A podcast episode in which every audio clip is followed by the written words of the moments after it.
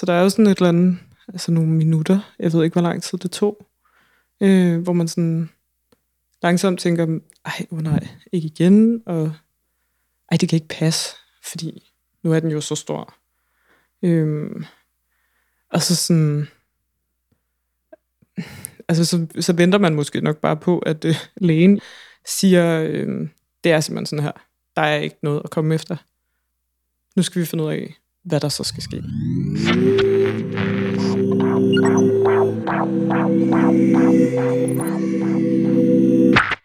Du lytter til en podcast af Lea Formidler. Aborten eller det tidlige graviditetstab er heldigvis yderst sjældent farlig for kvindens rent fysiske helbred. Alligevel frygtes den af stort set alle gravide, fordi den på et psykisk og et emotionelt område nedlægger vores forventninger til det, vi har gået og glædet os til, lige siden graviditetstesten viste to streger. Mit navn er Jesper, og jeg er til daglig læge og forsker inden for området tidlig graviditetstab. Som en del af lægeformidlet er jeg redaktør på denne podcast i serien Trygge Maver, og i dag omhandler denne bekymringen, som desværre ofte tilslutter sig den glæde, vi oplever i graviditetens første tre måneder. Perioden i sig selv kan beskrives som en form for slagmark for de store følelser som glæde, forventninger til fremtiden, men desværre også ubehag og bekymring for at miste. I tråd med sidste episode i serien er det vores mål at klæde lytteren på til at forstå, hvad der sker i kroppen og i sindet, når livet tager sin allerførste begyndelse. Som forsker i dette emne mødte jeg Ida, der var deltager i det projekt, jeg udførte. Ida, som du hørte tale i starten af programmet, havde inden hun deltog i mit projekt haft et tidligere graviditetstab, desværre også på et ret sent tidspunkt. Således var hun spændt på at få de her ekstra scanninger, som hendes deltagelse i mit projekt gav. Desværre blev det undervejs mit lod til at fortælle hende, at det heller ikke denne anden gang gik, som det skulle. Meget mere om dette senere, og heldigvis skal jeg allerede nu indskyde, at det er lykkedes Ida i hendes sidste graviditet at nå hele vejen til vejs ende, og hun er således mor i dag til den skønne lille Ejner, som du som lytter muligvis kan høre enkelte steder undervejs i vores interview. Du får et kæmpe tak for at have valgt denne podcast i dag, og hjertelig velkommen til.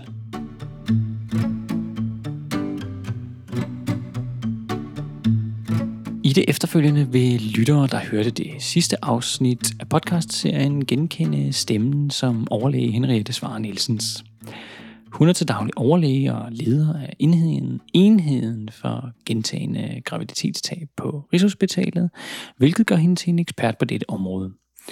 Først og fremmest spurgte jeg Henriette, hvad det hele egentlig er for noget. Der er utrolig mange ord, som prøver at beskrive dette tema. Jamen, så vil jeg sige, at et, en spontan abort, øh, en ufrivillig abort, det vil jeg kalde et graviditetstab. Fordi det gør det lidt nemmere at forstå. Man taber en graviditet, øh, og når man taber noget, så er det indikeret, at man ønsker det. Så for mig at se, vil jeg meget hellere snakke om graviditetstab, end om spontanaborter. Så det er mindst hver fjerde ønskede graviditet, der ender i et graviditetstab. Så det er en rigtig, rigtig hyppig ting. Det, der er interessant, det er jo, at man føler sig enormt øh, sjældent i virkeligheden, når man har det, fordi folk ikke snakker om graviditetstab. Det er tabuiseret. Man går ikke og fortæller om, ej, nu har jeg lige tabt en graviditet, som jeg ønskede mig helt vildt.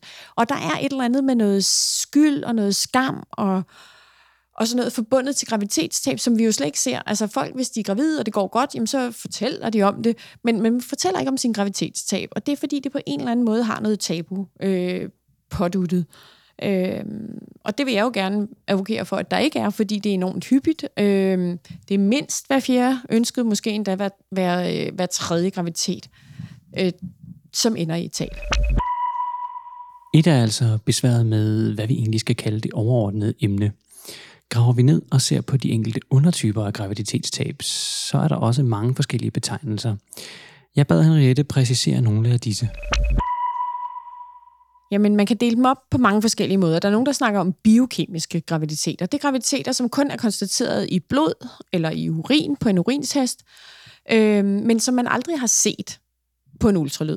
Det kan være, fordi man først, altså man ikke har været til en ultralydsscanning, fordi det var man ikke interesseret i at få gjort tidligt.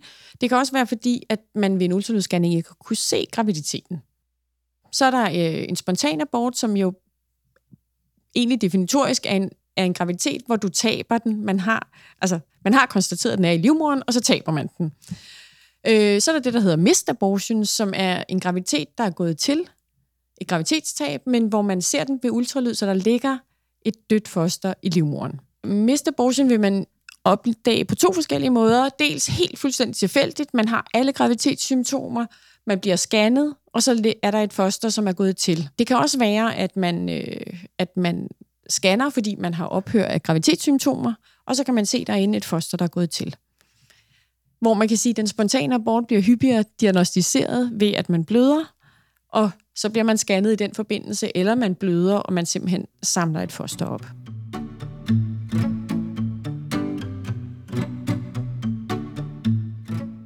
Til dagens udsendelse har Ida, som jeg præsenterede i starten, været så sød at stille op til et interview, hvor jeg fik muligheden for at spørge en kvinde med en førstehåndsoplevelse af, hvad det vil sige for både kroppen og sindet at opleve et tidligt graviditetstab. Ida deltog i mit forskningsprojekt, hvor deltagere fik tilbudt tidlige scanninger hver anden uge fra den positive test og igennem graviditetens første tredjedel. Alt gik som det ønskede fra besøg til besøg, men desværre var fosteret gået til forud for vores sidste planlagte møde. Det var således en mistabortion, da vi ikke på nogen måde havde observeret former for symptomer forud for.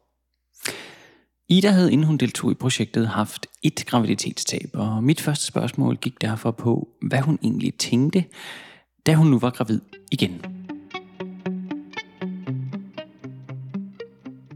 Jeg blev glad, fordi vi ønskede os et barn.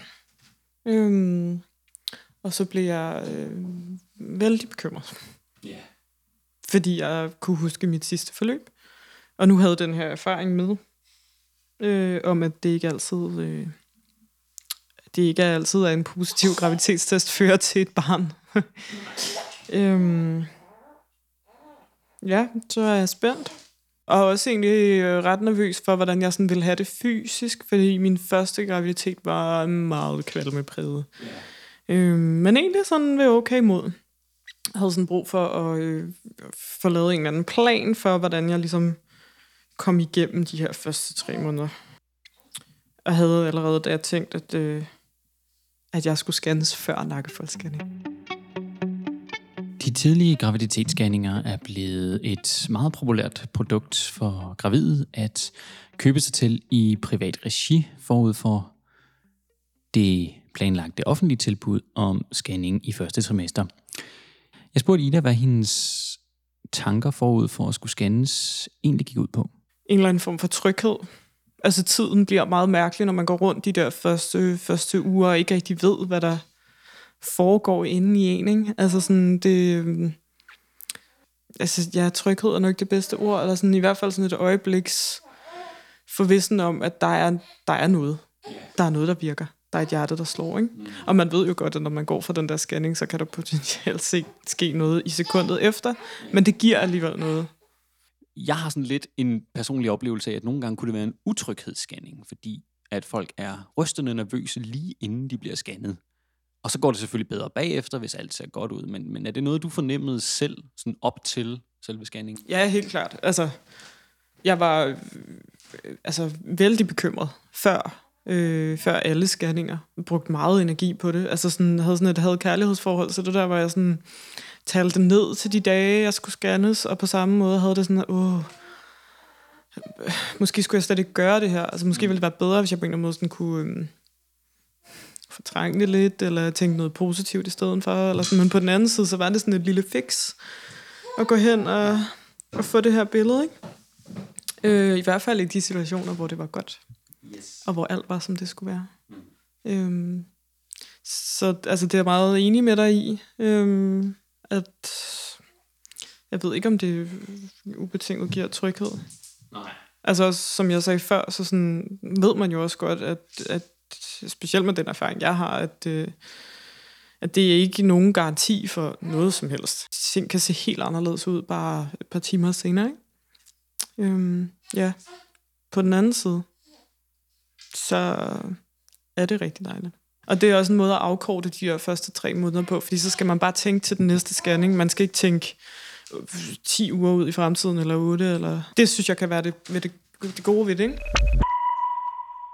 Med oplevelsen på nogenlunde god afstand, har jeg efterfølgende tænkt på, om Ida måske alligevel havde haft en eller anden form for fornemmelse om, at graviditeten ikke helt udviklede sig, som den skulle.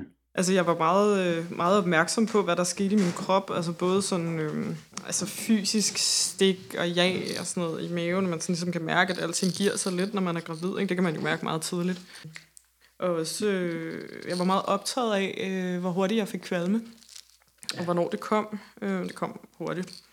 Men jeg synes ikke, der var nogen forskel på mine to graviditeter. Altså, jeg var lige forkvalmet og havde lige mange stikkende fornemmelser og ja i lysken og så de var træt og sådan noget, mindede fuldstændig om hinanden. Ja. At den der kvalme, som var helt vild jo, og hele dagen og sådan noget, var, var øhm, sådan trygt, og så var jeg ligesom, øh, ja. så var jeg ligesom stadig gravid, og, øh, og fosteret havde det sikkert godt og sådan noget, ikke? Men, øh, men samtidig så vidste jeg også godt, at altså, det, er jo, det er jo ikke altid sådan, det fungerer. Det lader altså til, at Idas forløb var et af de rigtig ærgerlige eksempler på et tab, som opstår uden nogen former for forudgående tegn. Min personlige erfaring i at behandle kvinder, der er bekymret for at skulle abortere, der har netop de her typer altid været de særligt lumske. Man tror alt er, som det skal være, og så bliver man desværre noget overrasket, når det modsatte er tilfældet. Diagnosen er også ubehagelig for lægen, fordi det bliver jo vores lod at informere kvinden eller parret om, at det desværre ikke eller ikke er denne graviditet, der skal gøre dem til forældre. Og det er aldrig nogensinde hverken særlig nemt eller særlig rart. Missed abortions er heldigvis forholdsvis sjældne, og der er en grund til, at man typisk forbinder den kraftige blødning og de stærke smerter med de symptomer, der går forud for et ufrivilligt graviditetstab. Det er oftest de signaler, man får fra kroppen om, at der er noget galt. Blødning og smerter kan dog også være fuldkommen normale, og i langt de fleste tilfælde, der ender vi med at kunne berolige den gravide, der kommer forbi hospitalet, fordi det viser sig at være helt forventeligt, at hun havde let blødning og følte en række smerter. Men det kan jeg, som har kørekort til en ultralydsmaskine, jo sagtens sige. Hvordan skal man forholde sig til de her symptomer derhjemme? Og skal man altid opsøge en læge? Jeg spurgte Henriette, om der forekommer en eller anden form for tommelfingerregel. Man skal søge læge, hvis man bløder mere end en menstruation. Og så synes jeg, man skal søge læge, hvis man har stærke smerter, og jeg synes, man skal søge læge, hvis man ligesom virkelig har en fornemmelse af, at de gravitetssymptomer, der var der, forsvinder. Og så kan man sige, hvor hurtigt skal man søge læge? Det er jo et rigtig godt spørgsmål. Øhm, og det er sådan, at at graviditeter før uge 22 har vi rigtig svært ved at redde, hvis de går til. Øh, så man kan sige, hvad er det så, vi skal koncentrere os om i den her sammenhæng? Jamen, der er det en god idé at være sikker på symptomer, før man søger læge. Så fordi at man i en time ikke har haft graviditetssymptomer, skal man ikke søge læge. Men hvis det ligesom er et døgn eller to, hvor man ligesom har virkelig fornemmet, at de symptomer, der var der for nogle dage siden, de er her ikke mere, så synes jeg, man skal søge læge. Hvis man bløder mere end menstruation, skal man søge læge. Øh, eller hvis man har stærke smerter, skal man søge læge. Og man skal specielt søge læge, hvis man har taget en urintest derhjemme, og man ikke er blevet scannet endnu, og man får stærke smerter, stærke vedvarende smerter i maven, så skal man søge læge, for det kan være et tegn på, at graviditeten ikke sidder i livmoderen, men sidder ude i æggelederen eller et andet sted uden for livmoderen. Selvom blødning er temmelig svær at måle på en nem og praktisk måde, når det sker derhjemme i toilettet, jamen så er det muligt for de fleste at give et skøn på, om vi er over eller under den mængde, der typisk ledsager en menstruation. Er man i tvivl, så bør man naturligvis få det tjekket efter. Så der hvor vurderingen af blødning kan være svær nok for os alle, jamen når det så kommer til at skulle måle på smerter, så går det typisk helt galt. Hvad der føles som smerter hos en person, kan være det rene vand hos en anden person, og eftersom en vis grad af smerter er fuldkommen normale i graviditetens begyndelse, jamen hvad kan man så anbefale den gravide at være særlig opmærksom på? Graviditeten øh, sidder i livmoderen, som når man starter en graviditet, måske vejer, selve livmoderen vejer 50 gram eller 70 gram, men når man slutter graviditeten, så vejer den øh, 4,5 kilo. Så, så en kæmpe vækst af et organ, selvfølgelig kan det give smerter. Det der er, øh, det er den der smerte, hvor man synes, man bliver virkelig utilpas af den, og den ligesom bliver ved. Den skal man reagere på.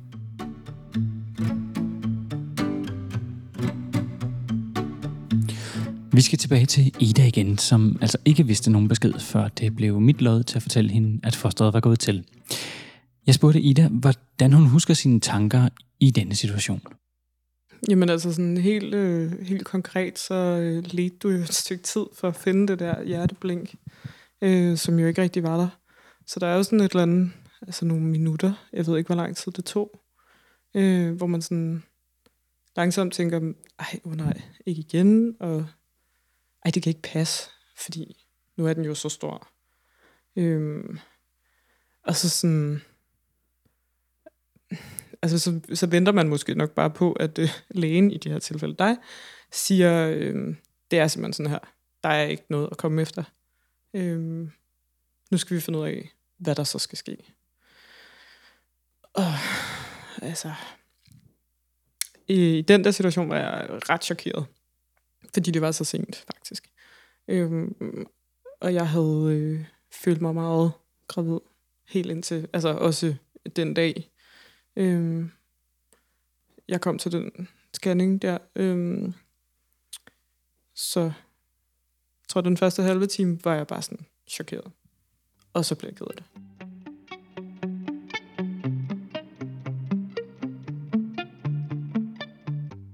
Her til sidst beskrev Ida hendes reaktion på det, jeg kastede mig ud i, efter vi havde konstateret, hvad der var sket.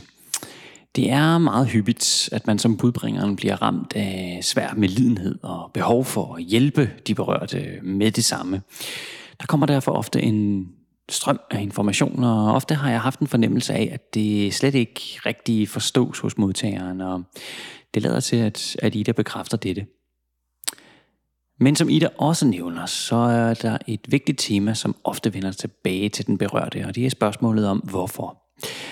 I Idas tilfælde, hvorfor sker det her igen? Men for en kvinde, der taber for første gang, der vil spørgsmålet også være hyppigt. Henriettes afdeling på Rigshospitalet bliver meget ofte stillet netop dette spørgsmål, og jeg spurgte hende om den aktuelle viden på området. Vi ved desværre for lidt, og det har jo været lidt nok det er jo nok en, år, altså en af årsagerne til, at vi ved så lidt om det, er, at det er blevet gjort til noget meget naturligt, og at det også er blevet sagt, at jamen, det er jo bare syge fostre. Øh, så, så når de er syge fostre, så er det jo en rigtig god mekanisme, at man taber dem, fordi så, øh, så er det naturens kvalitetskontrol, der sikrer, at det kun er raske børn, der overlever. Og det er også et relativt godt argument. Øh, desværre er det bare sådan, at det måske kun er halvdelen eller 60 procent af fostrene, hvor der er en fejl, i hvert fald en fejl, vi kan påvise. Det kan jo godt være, der er fejl alligevel også. Det, der er interessant, når vi snakker om det, det er, at det med et foster, der er sygt, er enormt aldersafhængigt.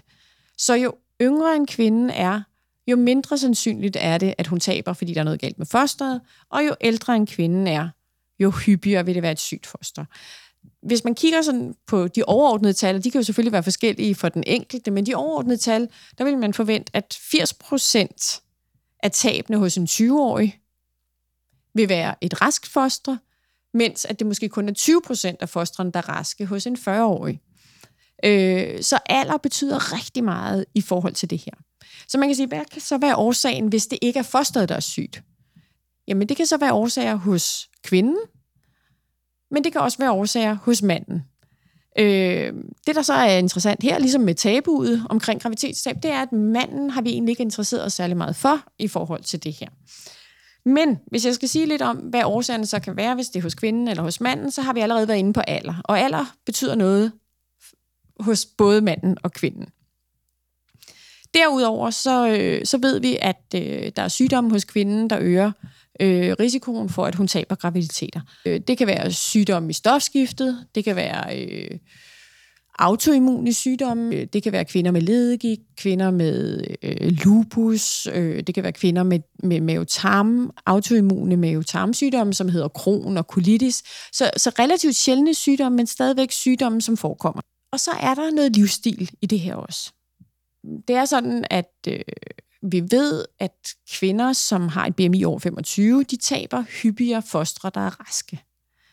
Vi ved også, at rygning kan øge risikoen for abort, og vi ved, at alkohol kan øge risikoen. Så, så livsstil betyder noget i forhold til at tabe. Det har vi også en rigtig god indikation for, at det gør hos manden. Og det, der er med manden, det er, at det er noget, vi stadigvæk forsker i, men vi har en rigtig stærk mistanke om, at mandens sæd, DNA'et i mandens sæd, kan være skrøbeligt. Og jo mere en mand ryger, jo mere han drikker, jo tykkere han er, og jo mindre han motionerer, jo højere forekomst af skrøbelighed i DNA i sædet.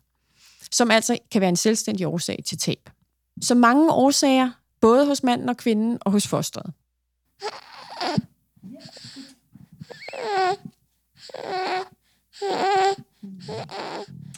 Sådan lyder man, når man er en aldeles velskabt, sund, rask og, skal det tilføjes, længe ventet baby, der vågner fra sin morgenlur. Et kæmpe stort tak til Ejner for at låne mor Ida til dette unikke indblik i den oplevelse, der er ingen for ondt, men samtidig relativt normalt og hyppigt forekommende. Den magiske behandling findes endnu ikke, og indtil da har vi som læger ikke rigtig noget, der kan stoppe udviklingen, når graviditeten går tabt. Bedste råd er derfor, som det har været i mange år, at prøve igen, for det lykkes som sagt for langt de fleste i et senere forsøg.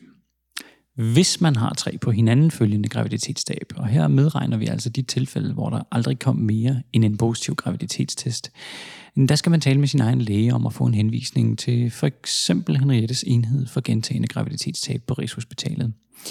I disse tilfælde kan det nogle gange være, at vi faktisk kan hjælpe med at forebygge fremtidige tab. Tredje episode af Lægeformidlers podcast Trygge Maver er nu slut, og vi håber, at de lyttere har fået udvidet indsigten i dagens emne. Og det er i øvrigt vores klare opfordring, at I skal bruge denne indsigt konstruktivt. Husk, at tab er normale og relativt hyppigt forekommende. Du kender næsten med sikkerhed en, der har oplevet det. Tal derfor om oplevelsen. Det er det eneste, der bevisligt virker på den psykiske lindring af en ellers rigtig ærgerlig situation. Det er en skam at tabe en graviditet, men det er absolut intet at skamme sig over. Mit navn er Jesper Friis, og jeg er en del af Lægeformidler, og det er mig, der har tilrettelagt og produceret denne episode med uvurderlig hjælp fra Marco Diallo på lyd- og musiksiden. I øvrigt et stort tak til Nynne Søgaard for råd og vejledning i podcast til rettelæggelse og til Region Hovedstadens Center for Læringsteknologi for lån af udstyr til at producere denne episode. Hvis du har fået lyst til mere velbelyst sundhedsinfo, så kan jeg anbefale lægeformidler.dk samt at følge os på diverse sociale medier. Og har du syntes om denne podcast, jamen så vil en god anmeldelse der, hvor du henter din podcast, være aldeles skønt. Et endeligt tak skal lyde til overlæge Henriette Svare Nielsen for hendes store bidrag til denne episode, og hun får samtidig lov til at slutte selve episoden af med at komme med hendes allerbedste råd til de par, som skulle være så uheldige at opleve et graviditetstab. Tusind tak, fordi du lyttede med. Men jamen, lige præcis her er vi jo i det her øh, krydsfelt mellem noget, vi ikke snakker om, fordi det på en eller anden måde er tabuiseret, og samtidig så snakker vi om, at det måske er øh, en livstrøm at blive forældre, og at det er noget, man har glædet sig sindssygt meget til, og nu har man mødt den rigtige, og nu vil man rigtig gerne have et barn, og så den her drøm brister. Så vi ved, at det har en kæmpe indflydelse. Vi ved, at når patienter har haft mindst tre på hinanden følgende graviditetstab, så er der en fem gange øget forekomst af moderat til svær depression. Så vi ved, at graviditetstab påvirker psyken. Der er også beskrevet øh, mænd, der mister deres potens i par med mange graviditetstab. Så vi ved, at det her påvirker folk. Øh, og mit bedste råd er at sige, at der er en rigtig god prognose, hvis man kun har haft et enkelt graviditetstab.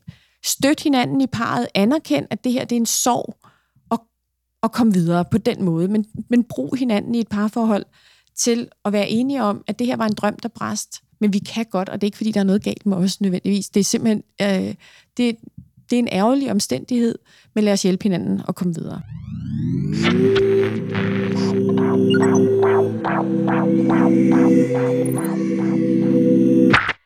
Du lytter til en podcast af Lea Formidler.